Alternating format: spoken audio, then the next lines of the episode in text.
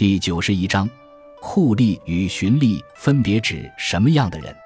酷吏与循吏是司马迁总结的两类官员，他在《史记》中分别写了《循吏列传》和《酷吏列传》，其后的历代史书都依照《史记》的这两部分列传。酷吏顾名思义，是一种比较严酷的手段治理百姓的官吏。西汉的张汤、尹齐是其代表。酷吏做事只按法律行事，不讲人情。如果百姓不能按期交纳赋税，往往会受到严厉惩罚。但与那种欺压百姓的残暴官吏不同，酷吏又比较清廉，而且刚直不阿，不畏豪强，往往敢于对豪门贵族实施惩罚。因此，百姓和歹人、豪强都对酷吏又怕又恨。酷吏可说是两头不讨好。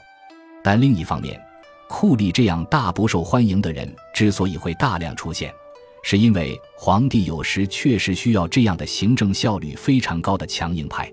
不过，历史上的酷吏因为频频得罪豪强贵族，基本上结局比较悲惨。循吏大致上便是我们通常所说的好官，他们与酷吏一样遵守国家法律，但在对待百姓的态度上往往比较温和，对百姓抱有同情心，并讲究人情。他们为官时，往往注重以德服人，并试图教化一方；但在对待豪强贵族时，循吏则深谙官场潜规则，不像酷吏那样无所畏惧。他们行事比较谨慎，甚至会明哲保身。大体上，酷吏可以说属于法家人物，而循吏身上则具有更多的儒家思想。总体而言。